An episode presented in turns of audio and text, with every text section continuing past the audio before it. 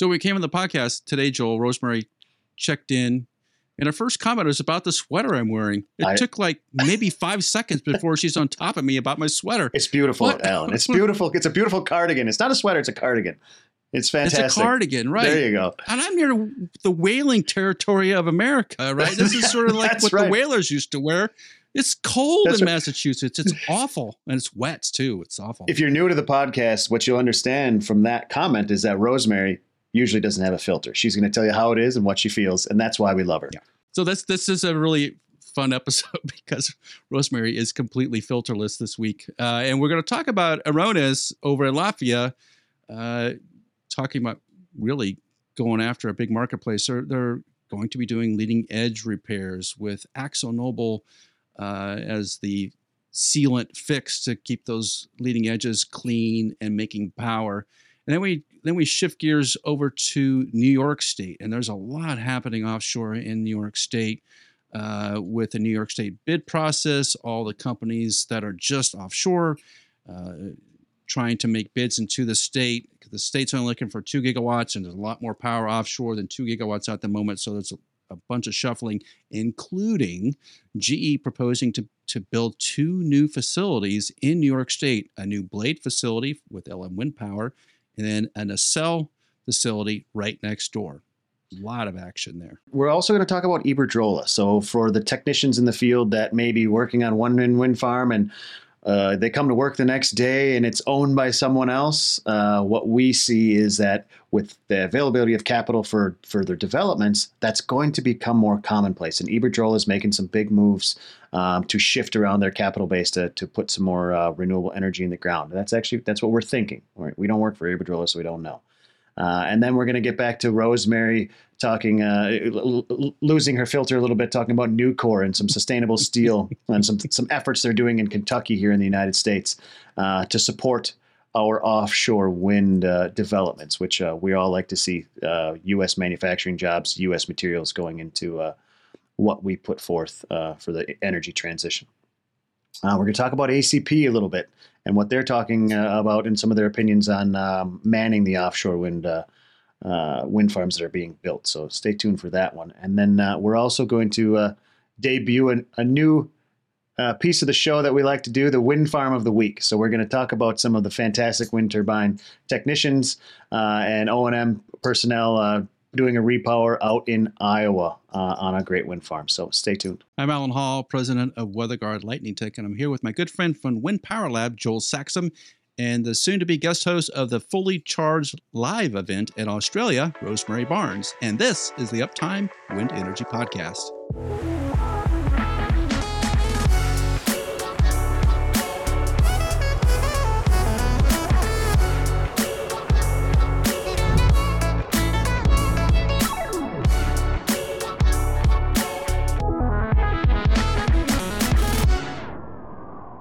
Well, big excitement up in Latvia this week because Aerones has announced a new modular robot for leading edge repair. And Joel, if you had watched the YouTube video, uh, there was a big pronouncement. Dainis was there and Janis were there, uh, showing this sort of modular robot that does a number of different tasks uh, to repair leading edges. And so they say they can repair leading edges up to level three damage, which is decently severe. And they were also talking about level fours and fives, they could at least temporarily uh, cover it and maybe delay the inevitable um, technician repair. But it, the robot does a couple of things. So it, it cleans the surface, it preps the surface, right? it has to grind off any sort of tape or existing tape that's on there, uh, primers it, fills it, and smooths it. Wow. Um, but it, the the the little piece they were talking about that I thought was interesting. They, said this is a modular approach. So I, I don't know if they've just taken existing uh, pieces and, and plugged them in to, to make this leading edge fixing robot work. The, the the big announcement, when, and there was a big announcement because they have partnered with AkzoNobel for the material to coat the leading edge, and AkzoNobel has been working in that space for a little while, trying to come up with solutions. So it's a it's an interesting concept, and I, I think leading edge repair is the big repair uh, industry at the Yeah. moment, right? I mean, Yeah, that, that's where all the all the emphasis is. Yeah, there's a couple of companies in the robotic space that are working on projects to do some different kinds of repairs. That's tough, right? You're getting into things that are, and that's why there's technicians that do them because not one of them is cookie cutter. None of them are the same. Every single one of them is different. When you get to leading edge, it's a process that you can replicate, right? You may overdo it a little bit because when you're doing a leading edge, it's not always, you don't need to do 100% of that stretch, right? If you're working on the, the, the you know, four meters, six meters, eight meters, ten meters, whatever, in that that heavy erosion zone, or if you get some chipping, some peeling, you don't always need to fix every single meter of it or every single you know like little inch of it. But they, you know, with the robot, you will. But that eventually will give you a better uh, coating as well. So uh, I guess that when you say modular, I like the approach because uh, you know some of the other robotic companies in the space are doing the same thing. Blade Bug, they're saying the same thing, modular. And the idea is today we can do leading edge, tomorrow who knows? We may be able to apply an anti-icing coating. We may be able to actually do a, a Yeah. scarfed repair. We- you know, we can put maybe that it's modular. We can put on uh, a coating that is uh, liquid coating. Maybe next year we're doing uh, 3M tape coating or whatever it is. So the modular approach is smart in robotics. No matter where you're working, you know, think about subsea. It's just tools and different thing. It's all modular. Uh, very, very, smart. So I guess the the thing I would I'm curious about is if it is a modular approach and they're gonna, you know, you're gonna sand, you're gonna prep, you're going to put filler in, and then you're gonna put finally put your coating and maybe a top coat or something. There's three, four, five steps there. Are they doing anything to do some of those at once, right? Because now you're you're starting to fight. Right. The idea is, can you beat a team of technicians um, in quality and speed? And if you have five different processes to do, you might not be able to do that.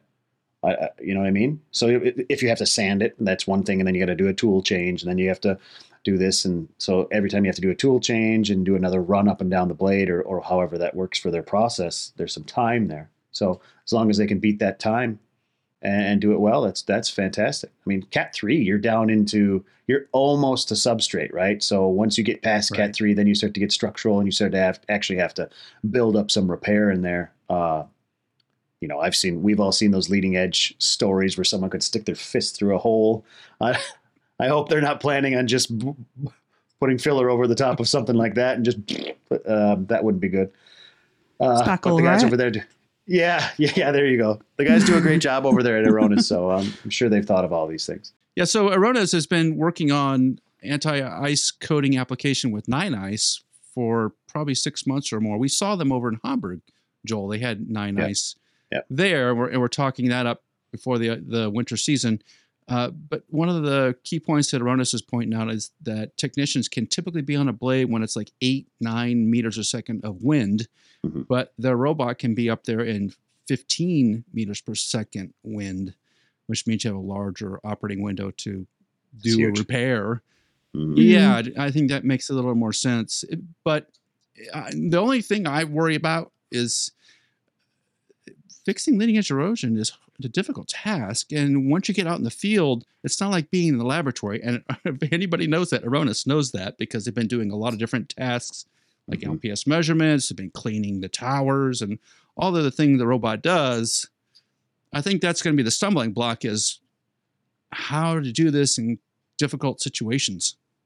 Yeah, I mean, you don't want to be up there in 15 meters per second in my mind because then you start to get some warble and some different things going on. If the if that coating, depending on the pot time of whatever coating they're using, you might get some some leaks, some drips, some some waves Ripples. in it. It's, it's, Plus, it's Yeah. a good Yeah. time to be generating electricity when it's 15 meters per second winds, right? So yeah, um, you wouldn't want to assume that leading edge protection isn't ever an, an urgent repair, or it shouldn't be unless they've uh, really let it go too far.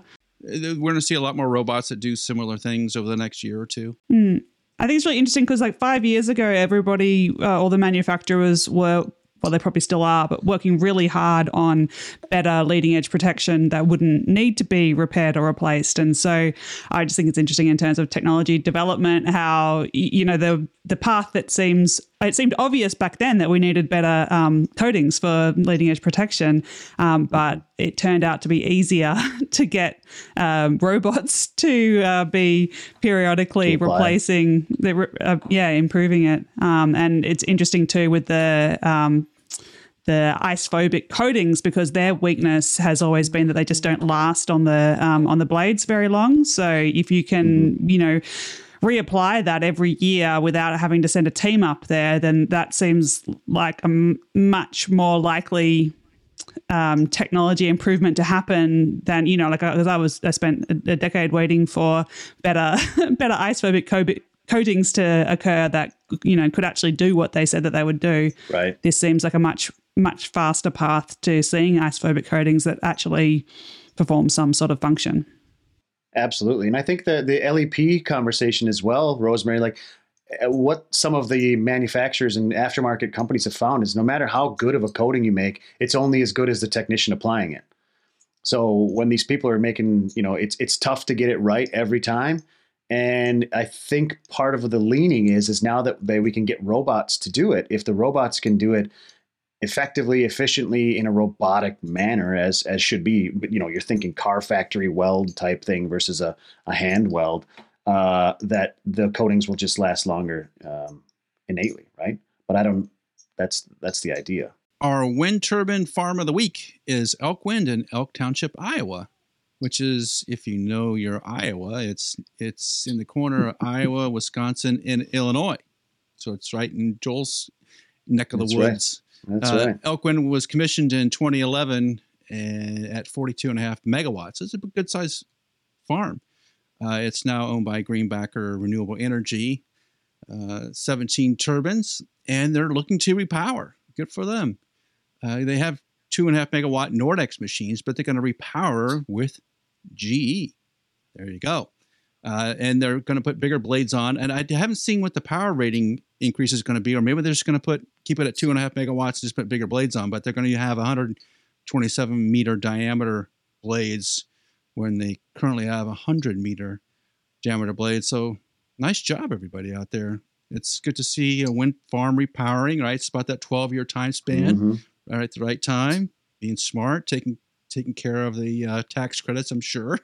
Great. Oh yeah, Yeah. absolutely. Congratulations, everybody out there in Elk Wind Farm, Elk Township, Iowa. In July of 22, uh, New York Governor Kathy Hochul announced uh, the third offshore wind solicitation for two gigawatts of offshore wind. Well, those bids are are rolling in, and uh, we got a got a brief snapshot of, of what everybody's proposing.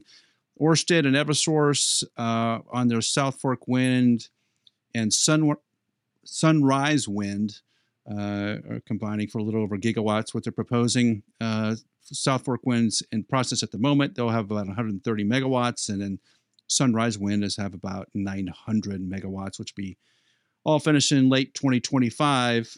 Uh, so that's those are two of the wind farms that are proposing to to move into New York. Equinor and BP with their Beacon Wind 2 a project uh, which is going to complement the already existing Empire 1 and 2 and Beacon Wind 1 projects. So Beacon Wind 2 is a 1.3 gigawatt proposal. Uh, the Equinor and BP are also proposing as part of this package to create manufacturing plants for cable components and wind turbine components uh, like blades and nacelles in the state of New York. So they're saying if we get chosen to provide power, we're going to build some manufacturing plants in New York State. RWE and National Grid with their community offshore wind project, which is a 1.3 gigawatt gigawatt offshore project, uh, is combined with GE. And we'll talk about this in a moment, but they're saying that GE will build a blade plant and a nacelle plant uh, outside Albany, New York, which is upstate New York, and could also bring in some steel fabrication into Orange County. Joel, you know that from Orange County Chopper, the motorcycle Oh yeah. uh, television show is right there, right? So it's a big steel area. And then Inver- Invenergy and Energy Re with their leading light wind project. Uh, it's a 2.1 gigawatt proposed project. Uh, there's they signed an MOU, a memorandum of understanding with the local trade unions as part of their bid package. So everybody's going down a different avenue in terms of what the, the the highlights are. It sounds like manufacturing is part of it. That makes a lot of sense. GE's up the street hmm uh, but also hooking up with the trade unions. So there is going to be a lot of negotiations in the back rooms of the Capitol up in Albany, New York, deciding who out of these projects are going to get to deliver power. The the weird thing is, Joel, uh, you know, you and I were talking before the show here. Mhm. A lot of these companies paid a lot of money for these leases off the coast of New York. Oh yeah. If they can't deliver power, where are they going to go? What's Yeah. the next step? Yeah, I mean, you're looking at here with all of these projects combined that you just mentioned, a little over nine gigawatts of possible power, right? And the state Right. of the state of New York saying we'll take a, a minimum of two. Well, that's that's so much less. is twenty percent, you know, ish of the of of the power that could be created. Now, did they put a cap on it? So does New York say we're not taking any more than X? Because I don't I don't think they put a cap on it, right? No. So they could actually, I think they could go higher. I think the Right. question is, where are they going to onshore it? Right. That's that's usually the big Yeah. Where they So- put the so- cable in. so what we were talking about was how can you you know this is all part of the new york bight auction. So saying these companies all Yeah. put out over four, 4.7 billion dollars in leasing and permit bids to get the option or the opportunity to go and develop these farms. And it blew my mind reading this going they did that without even knowing where their offtake was going to be and where it's going to go to uh, Right. it just it, the, the risk of this thing is is wild to me uh, I can't, I can't, I wouldn't be able to stomach it if I was one of the people on that bid team. I wouldn't be able to sleep at night. Going, man, you know, we just put out X billion dollars or how many hundreds of millions of dollars to get the opportunity to do this. We don't even know who's going to take the power. That's crazy. Uh, I mean, right in on that East Coast, you do have, of course, New York is there. You could ship some to Rhode Island. You could ship some to Massachusetts, uh, New Jersey. Uh, you know, quite a ways down the coast of Delaware if you wanted to. So there's places that can take it, but that it, th- those things have massive implications on cost and where you're going to come ashore, right? So if you're if you're having to run an export cable to Staten Island versus having to run it to Providence, that's that's millions and millions and millions of dollars in difference. So how how can you have a cost model built around these things that and not know where the power is going to go? Or even have an idea of a PPA lined up. So I, you know, that's one part to unpackage here. The other part is lots of different flavors of carrots being hung in the state of New York right now, depending Yes. depending on who's going to bite and how it's going to go. Uh, a lot of different, like you said in here, there's a lot of different tactics. Uh, getting in with the trade unions is a great one. Um, I believe, in my opinion, building a factory is an even better one uh, because then you're you're putting a permanent or a semi-permanent, we hope permanent, um, facility there uh, to bolster some long-term jobs, and you're going to end up using union labor anyways for something offshore there, whether it's painting or electrical union. So you're going to do that. So. Um, yeah, yeah, quite a quite a bit moving here. A lot a lot of moving parts. Well, this comes in at the same time when Avangrid is fighting with the state of Massachusetts and has gone to court now, state court, to argue that the purchase power agreement is null and void, that that process wasn't valid, and and wants to s- stop that process. And so Avangrid and the Commonwealth Wind are going to be looking for another place to deliver that power if they're going to actually go forward with the project. This is a huge risk. It, when we talk about 30 gigawatts by 2030, we have to have a place to deliver it. And it seems like at the moment that we Yeah. don't have the roadways or pathways into the states, or the states are going to hold them somewhat hostage uh, and extract out hundreds of millions of dollars in, in essentially payments, which is what it is, Mhm. uh, to either secure jobs or create factories or whatever they want to do. So is it just the highest bidder wins? Is that where we're at right now? I think so. Um, but that yeah, that's a that's a that's a dangerous path to walk. And with Yeah, the P, and with the and with the the, the PPA agreement uh, argument, we're we're also looking at down the coast in Virginia the Dominion issue down there as well with PPA prices and and the guarantees. So thirty by thirty uh, gigawatts of offshore wind is we're looking at nine here, and the state is only saying they're going to take two at a minimum okay that's that's low numbers now we have we have you know the virginia stuff coming in so you're up to that we could we could say in the vicinity of 15 gigawatts sitting on the east coast ready off at the southern you know in, the, in the gulf of mexico we don't know exactly what that auction is going to bring um, it's not going to be 15. It's going to be in the more in the two range, two gigawatts maybe. And then off the west coast, you're four or five. So you're looking at even right now, without any more auctions, we're only at 20 gigawatts, 22, something of that sort. Uh, but still not understanding what the PPA agreements look like and or what states are even going to take the power into their grid is is very troublesome. Right. Being February of 23 uh, with only six turbines in the water as we speak. I've been chewing on this all week actually. Uh, because it, the last couple of weeks on the podcast, it seems like everything has been really negative. We're just not moving at the speed which uh, was intended, which is being publicized, and when you start to get into the, the depths of these projects, you realize, man, we are really, really far behind. I, I want to keep this light and positive on the podcast because there are some opportunities there, clearly, uh, to speed this whole effort up. I just haven't heard them. You, Joel, uh, that you know, here's here's a way we can speed it up. We're going to get some regulations cleared out. We're going to find the pathways. We're going to work the communities to get the power on shore these are the processes we're going to use. We're going to move this forward. It's not like that. When you dig through the news articles every week, you realize there's they're just getting bogged down in the courts. I've, I've got a new That's process. I think I got a process down and I've got it figured out. So if anybody uh, uh listening to the podcast has ever heard of Mattress Mac from Houston, yes. So so what Mattress Mac does is he says if you buy a, a, a mattress a Sealy Posturepedic, whatever, and it costs over $3,000, and the Astros win the World Series, you'll get it for free. So he hedges that bet by placing a $10 million bet on the Astros to win. So what we need to do is go to Vegas and get one of the casinos to open up a line on 30 by 30 of gigawatts of offshore wind, and then we get all of these other manuf- all these developers to hedge their bet by placing a, a, that we're not going to hit 30 by 30 in Vegas and we'll we'll protect we'll like protect the, the finances. Short. That's right. We'll protect the finances that way. I've got to figure it out. Well, it's it's one way to do it. I I I am looking for the positive light in every news story, and I'm not seeing it right now. So I'm going to start talking about onshore wind because at least I know onshore wind in the Midwest is happening for the most part. Texas, Oklahoma, Kansas, Iowa, Nebraska, go go go. Yes, sir.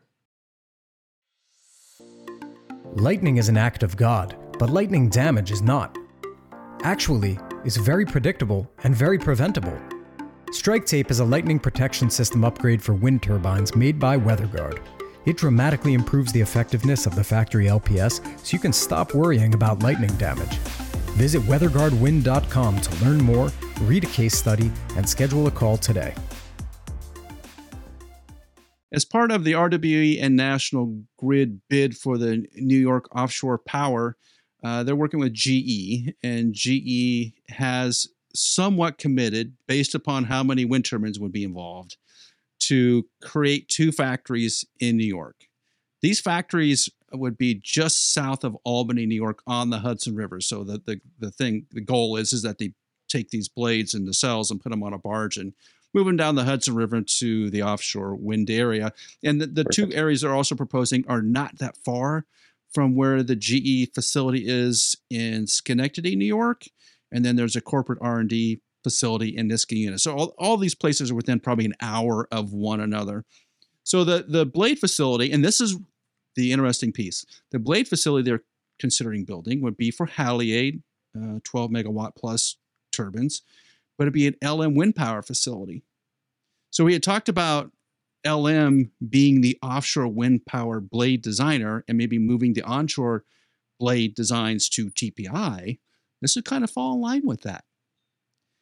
And this and GE would then keep hold of the nacelle business and have a GE nacelle factory right next door to the LM wind power blade facility. Now they're talking about several hundred jobs, roughly a thousand jobs, 800 to a thousand jobs between the two facilities. Plus, it would create a whole bunch of construction jobs. Obviously, probably like a thousand yeah, yeah. Uh, construction jobs to get these these two factories built in. But Joel, let me ask you this, and Rosemary, because Rosemary's been in an LM factory before. Yeah, yeah. How quickly can you build? How quickly can you build an LM wind power blade facility that's making 12 megawatt plus blades? That's you, Rosemary. What do you think?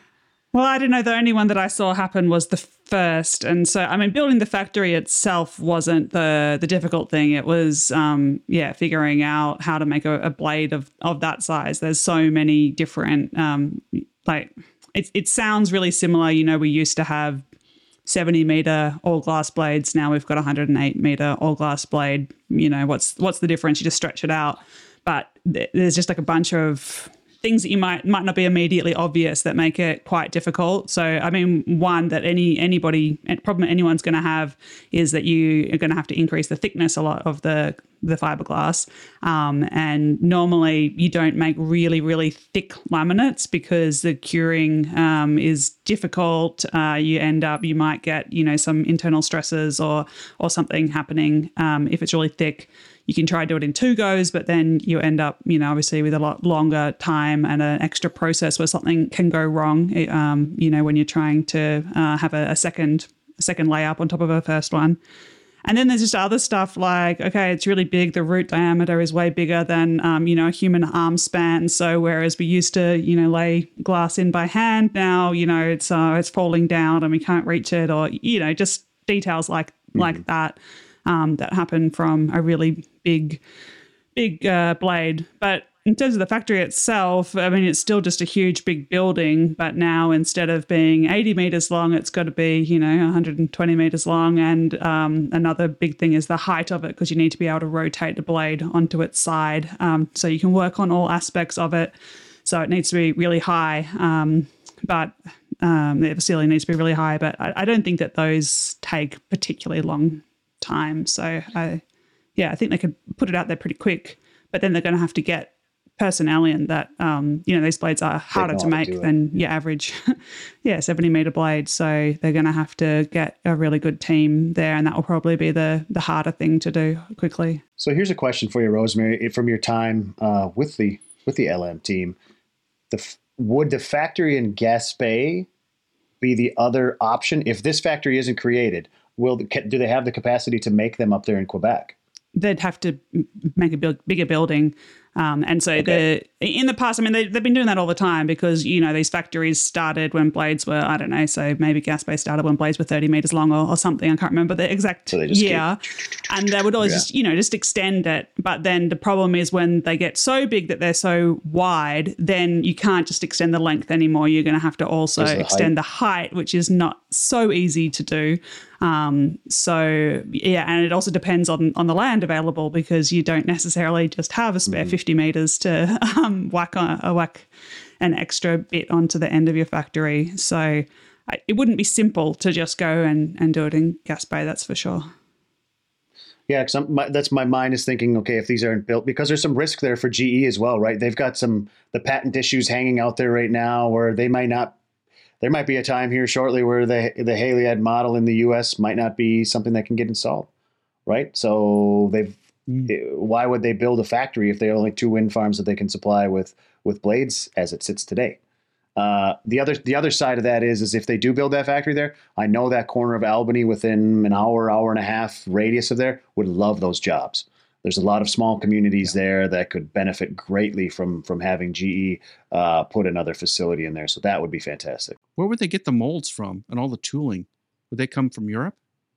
How would they get them to America? The molds are easier now than they used to be. Uh, when I started working at LM, the mold was really um, big.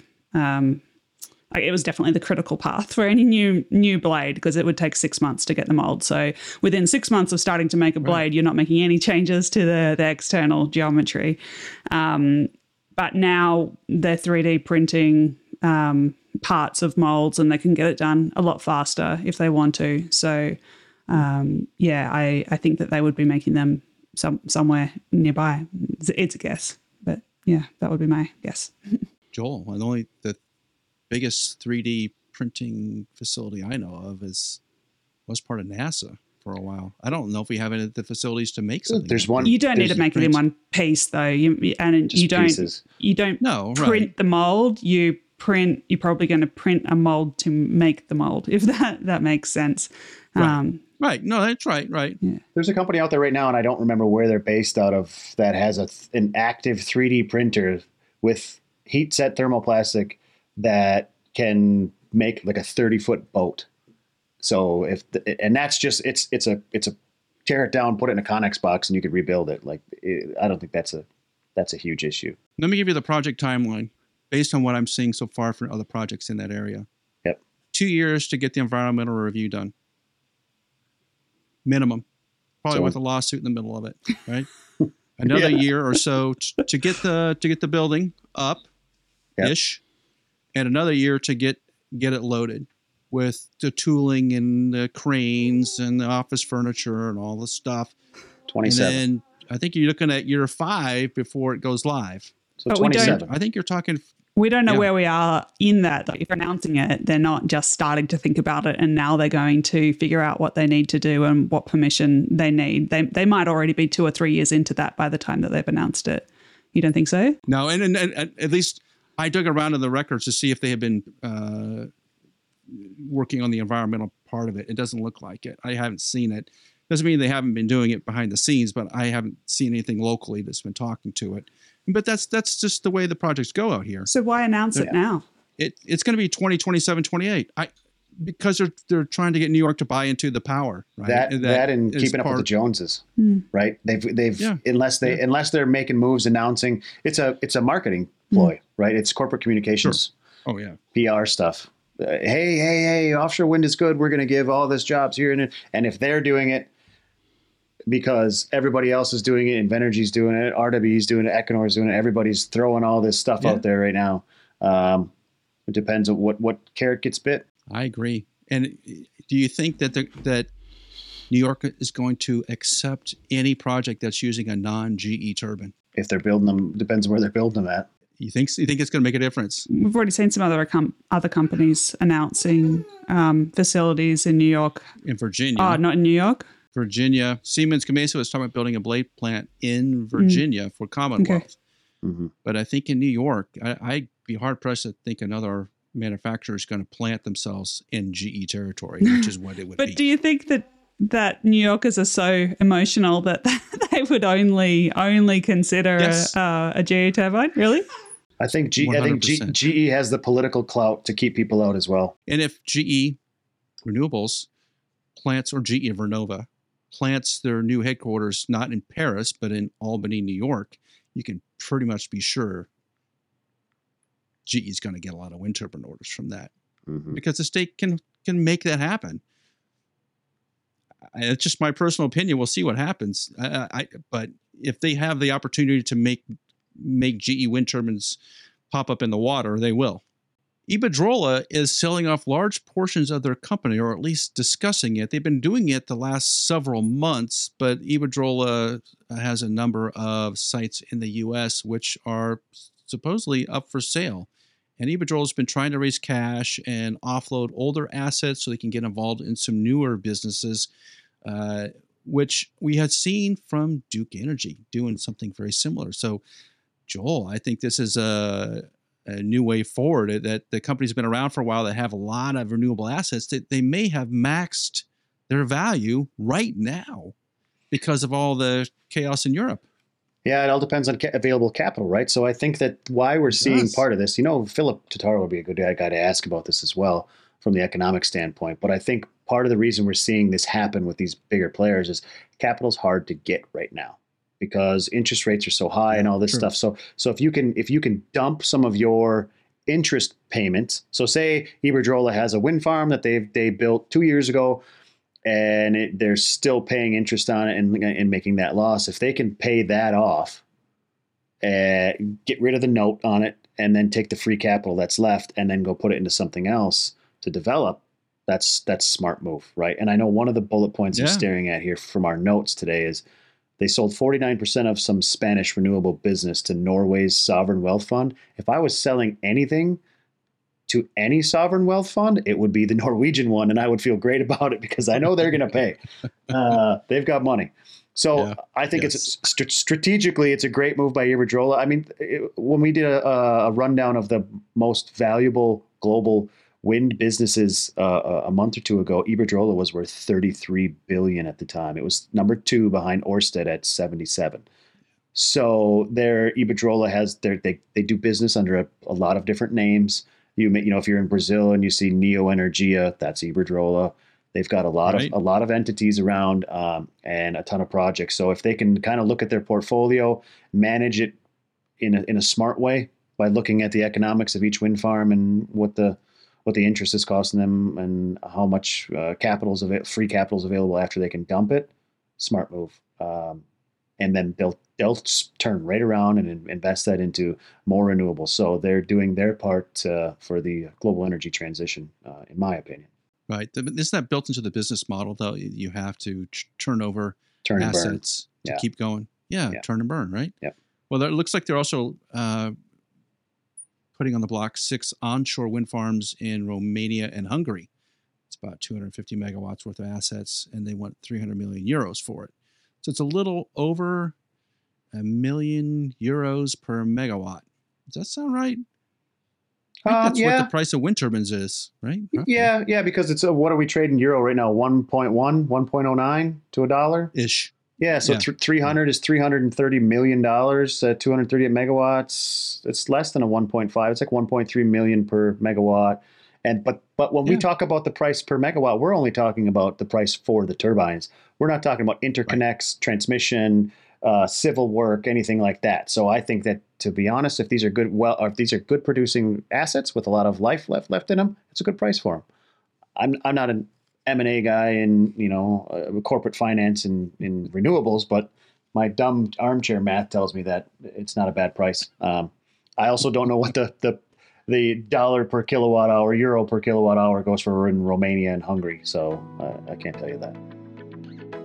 Ping Monitor is a continuous blade monitoring system which allows wind farm operators to stay ahead of maintenance. Wind techs can often hear damaged blades from the ground, but they can't continuously monitor all the turbines. They also can't calculate how bad the damage is or how fast it's propagating based on sound, but Ping can. Ping's acoustic system is being used on over 600 turbines worldwide. It allows operators to discover damage before it gets expensive and prioritize maintenance needs across their fleet, and it pays for itself the first time it identifies serious damage or saves you from doing an unnecessary visual inspection. Stop flying blind out there. Get Ping's ears on your turbines. Learn more at pingmonitor.co. Well, Rosemary, Nucor, uh, which is the largest steel producer in the United States, has announced that it is going to manufacture sustainable steel plate, especially for the U.S. offshore wind industry. I know you're excited about that. Uh, so, Nucor's new sustainable heavy gauge steel plate uh, product for the offshore wind sector is called Elcyon. Now, I, I assume that's some Greek god or something of the sort, uh, but it's the only steel plate in offshore wind that's actually melted and manufactured in the United States. And the little trick is, and this is where I want to get your thoughts on, it's uh, they, they're making this Elcyon steel uh, from 90% uh, recycled steel, and they're using an electric arc furnace to melt it and recast it, which takes about 80% less uh, energy than a typical global blast furnace. So I think they're using their the recycling effort to show that they're using less energy to create this steel, but they're not doing they're not actually making steel, right? They're just re- essentially recycling it. Is that is that what they're doing? Yeah, well then it's um it's not primary steel anyway. It doesn't come from iron ore. Um, so that's that's Right. great, and of course you should do that where you can. And I mean, already before anybody cared about climate change, the economics were there that you would recycle um, all the steel that you could get your all the steel scrap you could get your hands on. So um, that's kind of already being done. You don't need to. Um, you you don't need to have any incentive to recycle more steel because it's it's already it's already being recycled. Um, so I guess that I, I would think that the comparison between um, electric arc furnace steel and blast furnace steel is kind of an apples and oranges comparison because yeah, of course it uses a lot less energy to make um, steel from steel scrap than it does to make it from iron ore.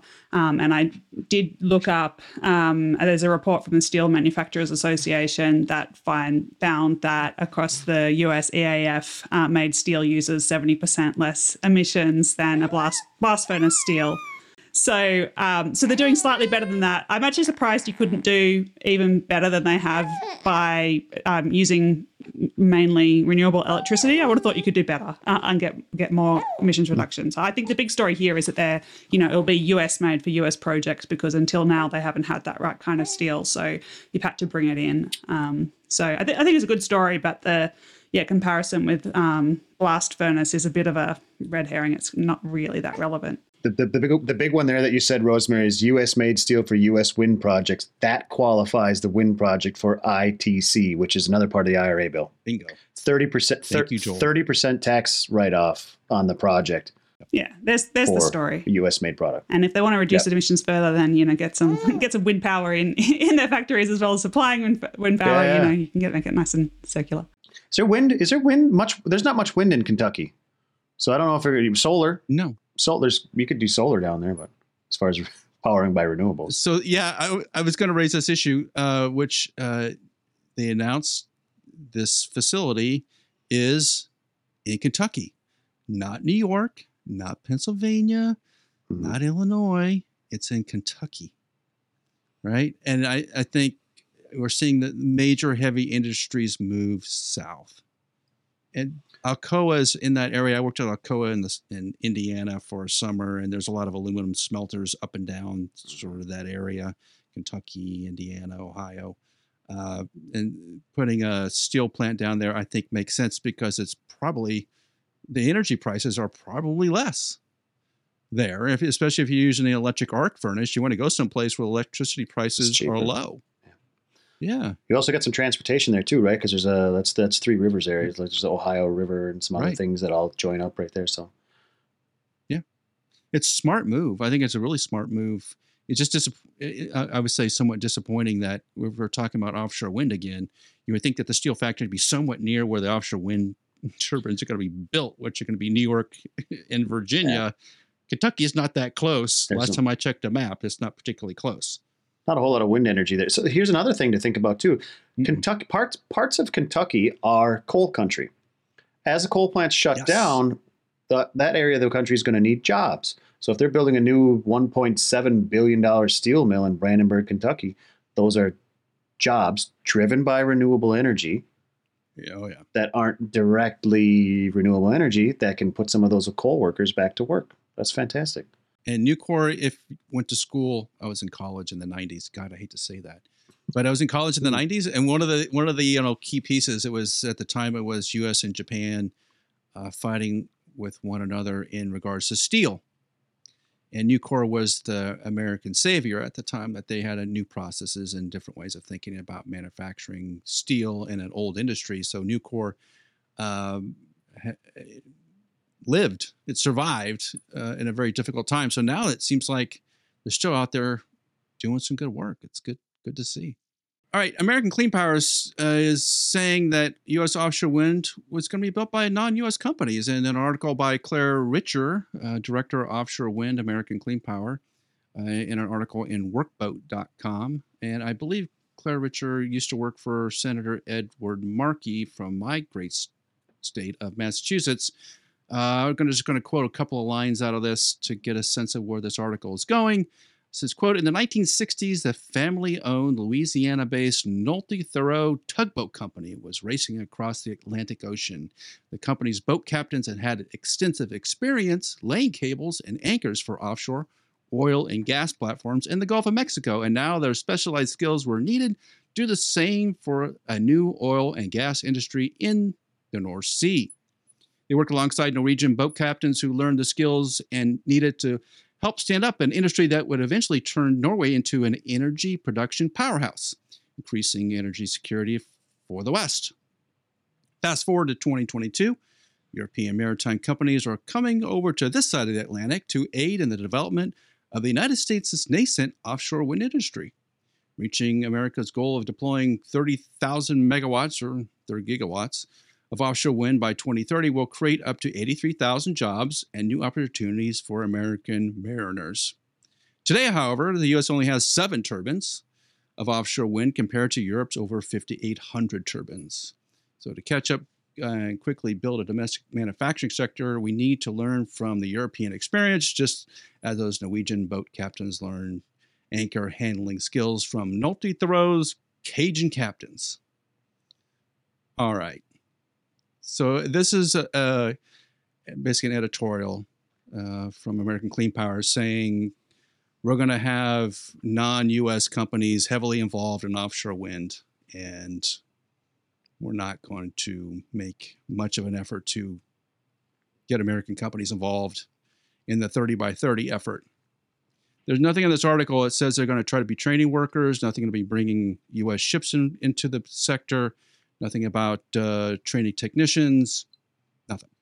Zippo. I mean, of, So of course, really disappointing in American Clean Power for this. Why?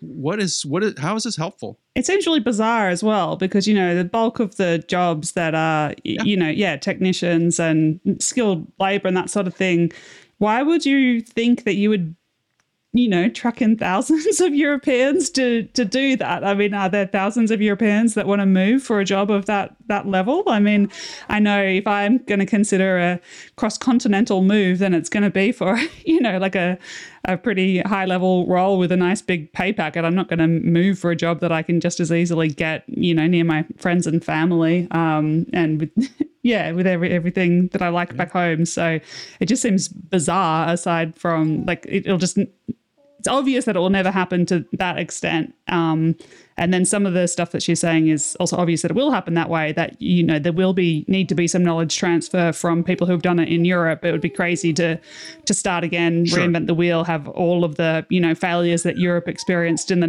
90s, have them in the US now. That would that would be incredibly stupid. So. Of course, there'll be some knowledge transfer, but it will be, you know, key personnel come over and um, uh, share their their lessons with their American colleagues and um, probably help train some some workers and then go home again. That's what that's what I would expect would be the, the bulk of the knowledge transfer. Yeah, I mean, it, this is a backup to their kind of a their opinion or their statement along the what was what was the name of it again, Alan? The American Offshore Worker Fairness Act or something of that sort. that- fairness. yeah, that the, that backed up that's uh, you know trying to close the loopholes in the Jones Act, right? So we know that we need a little bit of help. I don't believe we want to ship them over in bulk, right? So in, here, in my mind, if you're ACP, how about we put a plan together to train more of these workers? We we do not want to hold up the 30 by Yes. 30. I completely agree with that. But let's do something that will help us. So so if you're say you're an American company that's trying to get into wind and you're going to do some installation and some uh, uh, SOV work and some maintenance. How about I know? Oh, here's one for you. I know Crowley and ESVAGT. ESVAGT, Danish, a big SOV ship company. They're building some SOVs and stuff over here to do this. How about Crowley and ESVAGT get together right now and ship some Americans over and and man some of the SOVs that are working in the European waters right now just to get them trained up. Yep. So that when we're we come back, we're ready. We have some people that have some knowledge from those operating, you know, extremes over there. We don't we don't foresee to have North Sea extremes uh, uh, in our waters, but then they can see how those operations work. Um, like I said, we know we're going to need some knowledge transfer, but it, I don't believe that we want to start uh, signposting that it's going to be all people coming over to to to man these vessels and these installation uh, jackup rigs or wh- however we're going to do it. But um there is plenty of people over here that that have some of this knowledge as well. I mean, laying cables, laying cable. Uh, Americans have been doing that for a long time too. So, the, the, Right, the, yeah. the, the ESVAGTs, the Crowleys, the DEMEs, the Boskalises, these the the Edison Chouest out of Louisiana. Those guys that have been building ships and moving them around. Uh, who else is over? There's a, a bunch of great great vessel companies along the Gulf Coast that have experience running jackets and platforms and all the stuff that Gulf that Gulf Coast uh, oil and gas infrastructure. Let's get some of those people trained up and then uh, have them at the ready because they're they're going to be in high demand. Yeah, I, I don't understand why we're not connecting with uh, Louisiana, Texas, uh, Mississippi area Mhm. for some of this knowledge. It seems like we have 80% of what's needed right now to do offshore wind in America with mostly American workers and companies. It wouldn't take too much to get them trained up in the remaining 20% of just the techniques and the specifics of particular mm-hmm. boats. I'm with you, Joel. Why are we not sending some these American companies to work with some of the Danish, Norwegian companies, French companies, wherever Yeah. that are doing this right now. So we're ready to go. Because if you think you're going to, if offshore wind is going to be in such great demand, like they're talking about worldwide, what's the chance you're going to be able to pull a significant number to America to do a 30 by 30 project when they're scattered? Is- Denmark's not that big of a place. if you are if you are a company right now that is bidding on the O&M contracts for these new wind farms that are going to be installed and you can bring to your bid oh by the way 20% of our workforce has been trained in the North Sea already you're going to win that bid as long as as long as you've got the vessels to back it up you're going to win that bid that's the way I'd look at it Shouldn't American Clean Power be pushing that? I would think so. But but it highlights the disconnect in American Clean Power, right? There's a disconnect in American Clean Power between the people that are doing work in the renewable energy sector on the ground and even in the in the in the the, the white collar engineering offices and those that work for American Clean Power that are sitting in DC. Definitely, it feel it definitely feels like that. I'm sure someone from American American Clean Power is going to call me this week and give me an earful. I'm Happy totally to. willing to listen to Let's it. have a conversation. we- we'd love to have him on the podcast. Yeah, let's Yeah. put him on the podcast and explain what's going on because it was just watching from the outside, it's a little confusing. That's going to do it for this week's Uptime Wind Energy podcast. Thanks for listening. Please give us a five star rating on your podcast platform and subscribe in the show notes below to Uptime Tech News, our weekly newsletter. And check out Rosemary's YouTube channel, Engineering with Rosie. And we'll see you here next week on the Uptime Wind Energy podcast.